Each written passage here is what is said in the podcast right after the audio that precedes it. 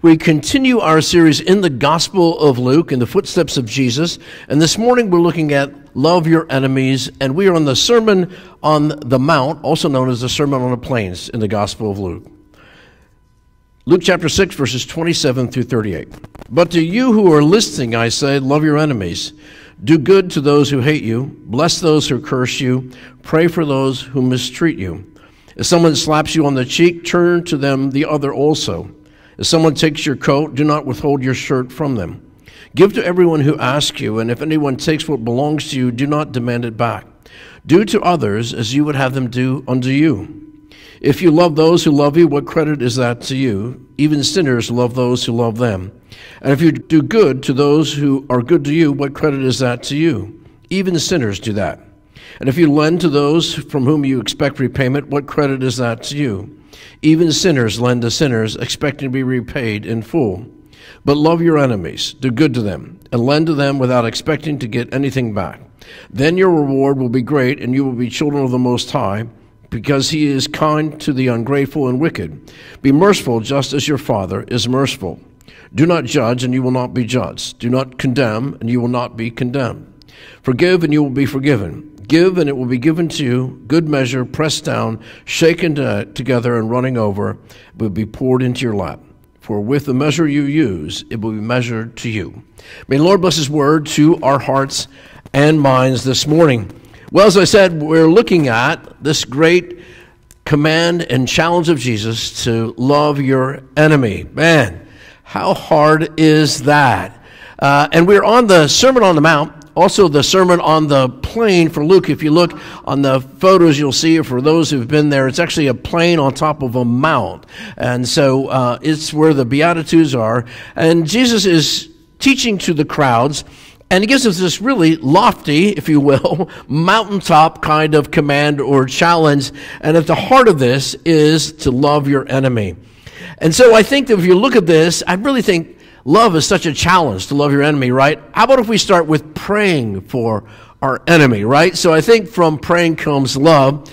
But when I even think about that, I can't help but think about the uh, the country song. Do you know that from uh, Jaron Lowenstein and the the Long Road to Love? And he's got a song called "I Pray for You." And if you're like me, sometimes I secretly feel this way.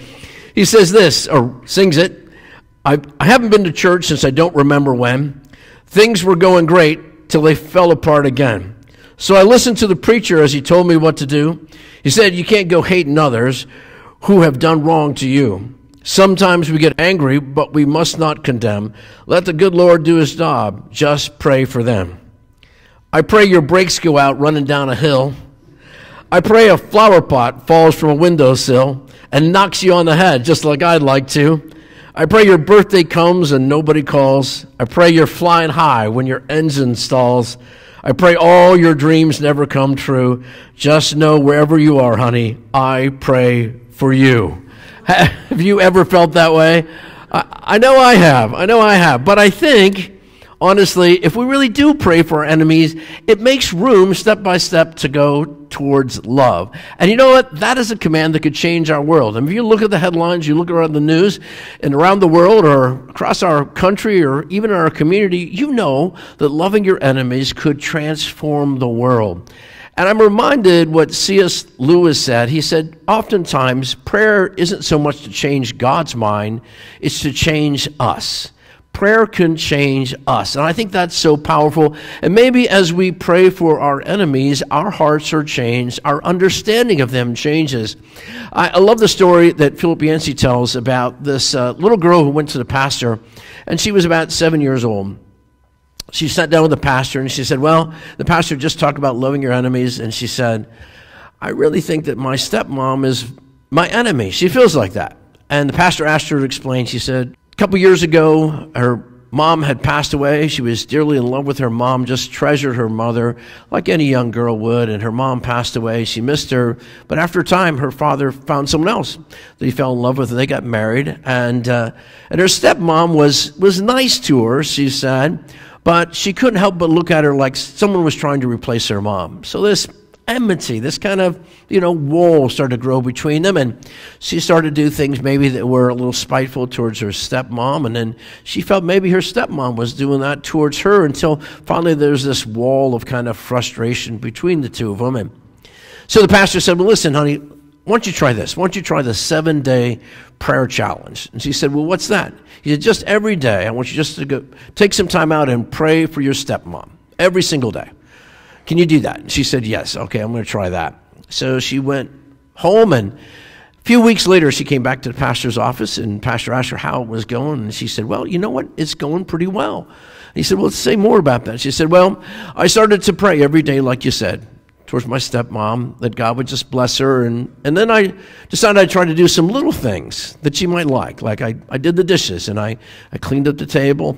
She said one day I even got her a flower from outside in the garden, and you know, step by step, she started to do things for me too, and it's like the wall is slowly coming down. It's not like she's my enemy anymore. And even though she'll never be my mom, she's a pretty good stepmom. And I think that's the way sometimes God works in our lives as we pray for those. We gain an understanding from their perspective and we begin to see things that way. Maybe their hurt and anger comes from hurt and anger that they've experienced early on. And so to pray for our enemies, one of the most transformative things that we can do. And the second thing is to, to not reciprocate. Don't repay evil for evil. Isn't that the natural thing to do? To repay evil for evil? Someone does something to you, and you want to do something for them, towards them. And listen to what, uh, what Jesus says here. He says, Love your enemies, do good to those who hate you, bless those who curse you, pray for those who mistreat you. If someone slaps you on the cheek, turn the other also. Well, that's hard to do. If someone takes your coat, do not withhold your shirt from them. Give to everyone who asks you, and if anyone takes what belongs to you, do not demand it back. Do to others as you would have them do unto you. Man, that is so hard. And then Paul, as Brenda read, also kind of goes along with that. He extrapolates on it. He says, Repay no one evil for evil, but give thought to the, what is honorable in the sight of all. If possible, so far as it depends on you, live peaceably with everyone. Beloved, never avenge yourselves, but leave it to the wrath of God. For it is written, Vengeance is mine, I will repay, says the Lord. On the contrary, if your enemy is hungry, feed them. If he is thirsty, give them something to drink. For in so doing, you will heap burning coals on their head. Do not be overcome by evil, but overcome evil with good. Man, so hard to do. I love the story of that uh, John Ortberg tells about uh, Dave Hagler, who was uh, umpiring a minor league baseball team in Colorado in the Rockies, and it was a winter day, and Dave Hagler was uh, in a hurry to get someplace, driving his car on the highway, and didn't notice that his speedometer was creeping up till he got about 15 miles an hour over the speed limit. He looked down, he saw the speedometer, and just then he saw the light starting to flash from the police officer in the rear. Oh, he pulled over, and officer came to the window and knocked on the window, and he rolled it down. He said, "Listen, officer." I never speed, and I didn't notice how fast I'm going. Please don't give me a ticket. I don't want my insurance to go up. I'll never do it again. Ah, without mercy, the officer wrote him a ticket, handed him the ticket, and said, Have a nice day. So he went on his way, and then winter turned to spring. It was the first day of spring ball season. The national anthem played. There was Dave Hagler behind the plate. And who do you know that steps up to the batter's box but that same police officer? And the police officer turned to Dave Hagler, the umpire, and recognized him and said, Well, how did that ticket go for you? And Dave Hagler, the umpire, said, You better swing at everything. Isn't that natural revenge? How sweet it is. But what if we really turned that around and did small acts of kindness to change the world? How good it could be on a small level, on a greater level. Many times, as we have learned about someone and we begin to do small acts of kindness, they might be different from us, but all of a sudden we realize that they're very much like this, and our lives can be changed by that. I love the uh, Broadway show, also the book called uh, Les Mis. I don't know if you've seen the Broadway show or you've read the book. It's a great book, but the key figure is Jean Valjean. And Jean Valjean has been put in prison unfairly, really, uh, because he, he stole bread for his family so they could eat, but he was thrown in prison. He's been in prison a number of years, and he breaks out of prison, and he breaks into this priest's house for a while, and then the, the priest is very kind to him and gives him something to eat, tells him he can sleep there in the night. But in the middle of the night, this Jean Valjean wakes up and he decides he's going to rob the priest because he needed money. And so he goes and he's taking the silverware that's silver, silverware, precious silverware. And the priest comes down and surprises him. And Jean Valjean takes a candlestick and hits him over the head, knocks the priest out. And he flees. And the police find out about this. And so they pursue Jean Valjean and they take him back to the priest. And the priest recognizes Jean Valjean and the priest says, no, he didn't steal the silverware. As a matter of fact, it was a gift for them. And as a matter of fact, he forgot two other things. And so he takes the two candlesticks and gives them to Jean Valjean, one of them the one that he hit him over the head with, and said, Take these. And then he whispers to him, I bought your soul for God. and with that, Jean Valjean flees. The police know he's broken out of prison, so he's still wanted by the law but he doesn't have a crime over his head for stealing from the priest. And the rest of the book, the rest of the Broadway show is about Jean Valjean sort of playing that act of grace and kindness forward in unlikely circumstances. Now people's lives were changed. Well, you and I have an opportunity every day to do small acts of kindness. And it doesn't matter, maybe it's at a grocery store, you know, or maybe it's uh, someone who, who needs uh, some money or something, or maybe it's someone who's done something spiteful against us in the office or wherever that is. And you and I can just do a small act of kindness. Maybe they're just having a bad day. But if we repay evil for evil, it just turns to escalation. That's what happens when we retaliate. So pray for our enemies. Prayer might change our hearts to love. And don't repay evil for evil. And finally, to show grace. To show grace. And that's the key to the whole thing. To show grace the way we would like to receive grace. We're reminded that we pray the Lord's Prayer almost every Sunday, maybe during the week as well. But what does it say right in the heart of that? Forgive us our debts as we forgive our debtors. Forgive us our debts as we forgive our debtors. Uh, the great uh, writer and pastor Barbara Brown Taylor once said, God's got a lot riding on that semicolon, right? Forgive us our debts as we forgive our debtors. In other words, it's a two way street. And what did Jesus say from the cross? As he looked down at those who had nailed him to the cross in pain of crucifixion, he said, Father, forgive them, for they know not what they do. So Jesus knows what he's talking about when he says, Love your enemies and don't repay evil with evil but love those who persecute you. Jesus lived it out. And Jesus challenges us to do it, not our, on our own, but through the grace that we experience in Christ. We receive grace and we give grace out. You don't know the incredible things that God is doing in people's lives because many times we can't see it. Sometimes we do after the fact.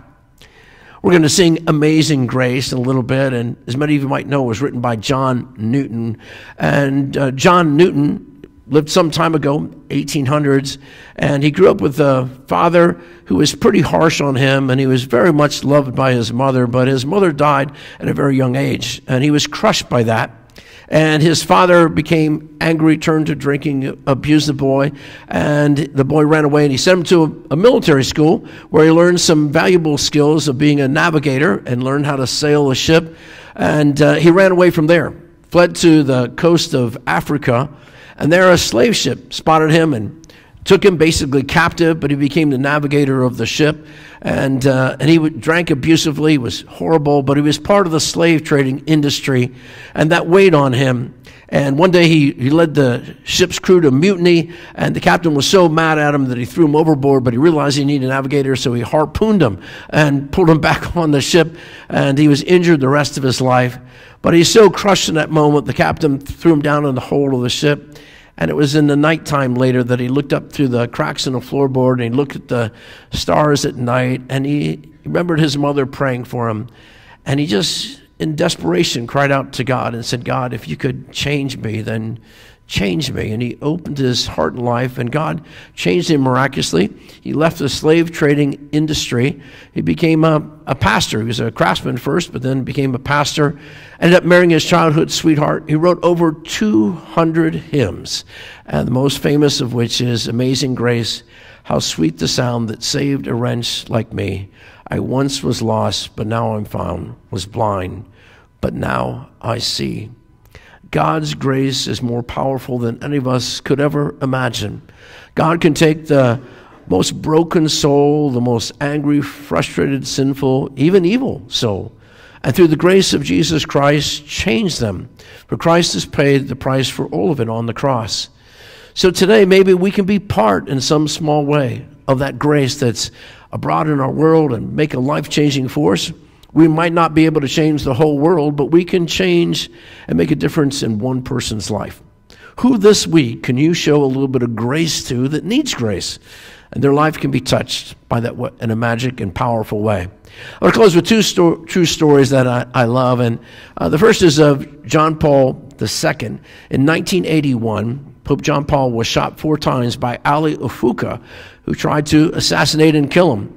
And uh, the Pope lost a lot of blood. They didn't think he was he would live, but as they were wheeling him into surgery, he already was saying that he forgave the person who shot him. Incredibly enough, after he got out of out of surgery, later on as he recovered, as a long and painful recovery. He never really fully recovered from it.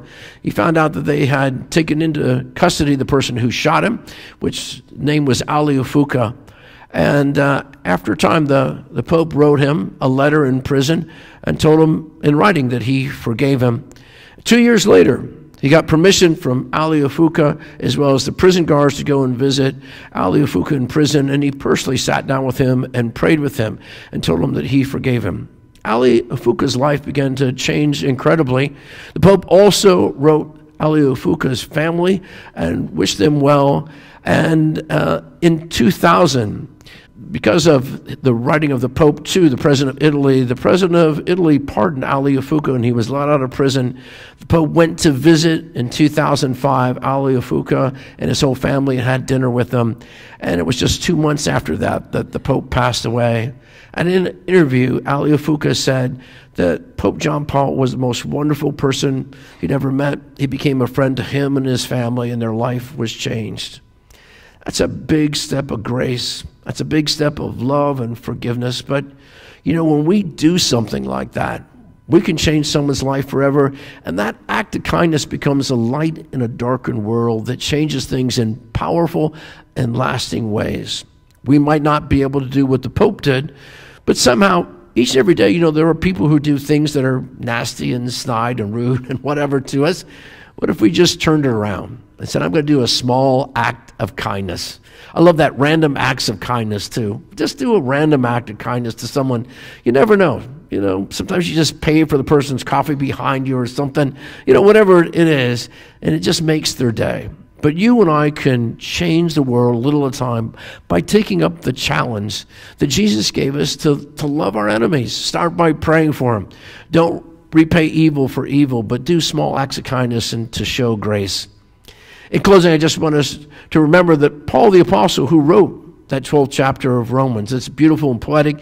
You might recognize it from the poem that came from uh, Desiderata in 1928. It was also later made into a song where Leonard Nimoy was the narrator for it. But it's, it's beautiful and poetic, but it is a challenge. But the Apostle Paul, before he wrote that, was not a Christian sometime before that. In fact, he was persecuting Christians. So much so that he actually stood beside Stephen, the first martyr for the Christian church, as young Stephen was stoned to death because he was a witness for Christ. But as Stephen was being stoned to death, the Apostle Paul held the coats of those who were doing that. And Stephen looked up to heaven and said, echoing the words of Jesus, Father, forgive them, and maybe in that moment, Apostle Paul's life began to change in a way that he didn't even recognize. So that when he was on his way to Damascus uh, to seek the death of other Christians, all of a sudden the risen Lord appeared to the Apostle Paul and spoke to him and transformed his life in a lasting and profound way. But I have to believe that when Apostle Paul wrote those words in Romans 12, he had to think back to Stephen, this young boy who hadn't lived long enough to do the many things that the Apostle Paul had. But because of that prayer, the Apostle Paul's life was open to grace of God Almighty. Many church historians have said that everything the Apostle Paul ever did, every church he ever started, every book he ever wrote, stands on the shoulders of Stephen, this young boy. And you and I might not be an Apostle Paul, but we could be a Stephen. So I challenge all of us to not dismiss the words of Jesus, which are easy to do that because they're such a challenge. But they're also words that can transform our world and the whole world one step at a time, one light at a time. Would you join me in prayer? Gracious God, we thank you for these words of Jesus and the words of the Apostle Paul that are such a challenge. But Lord, through the power of the Holy Spirit and the grace that you work in our hearts and lives, we too can be lights in the world. So, Lord, help us to take up the challenge of loving our enemies, to pray for our enemies, and, and Lord, to not repay evil for evil, but to do good, to treat others as we would have them treat us and to show the grace that we've been shown. We pray this in the name of Christ Jesus our Lord. And all God's people said, Amen.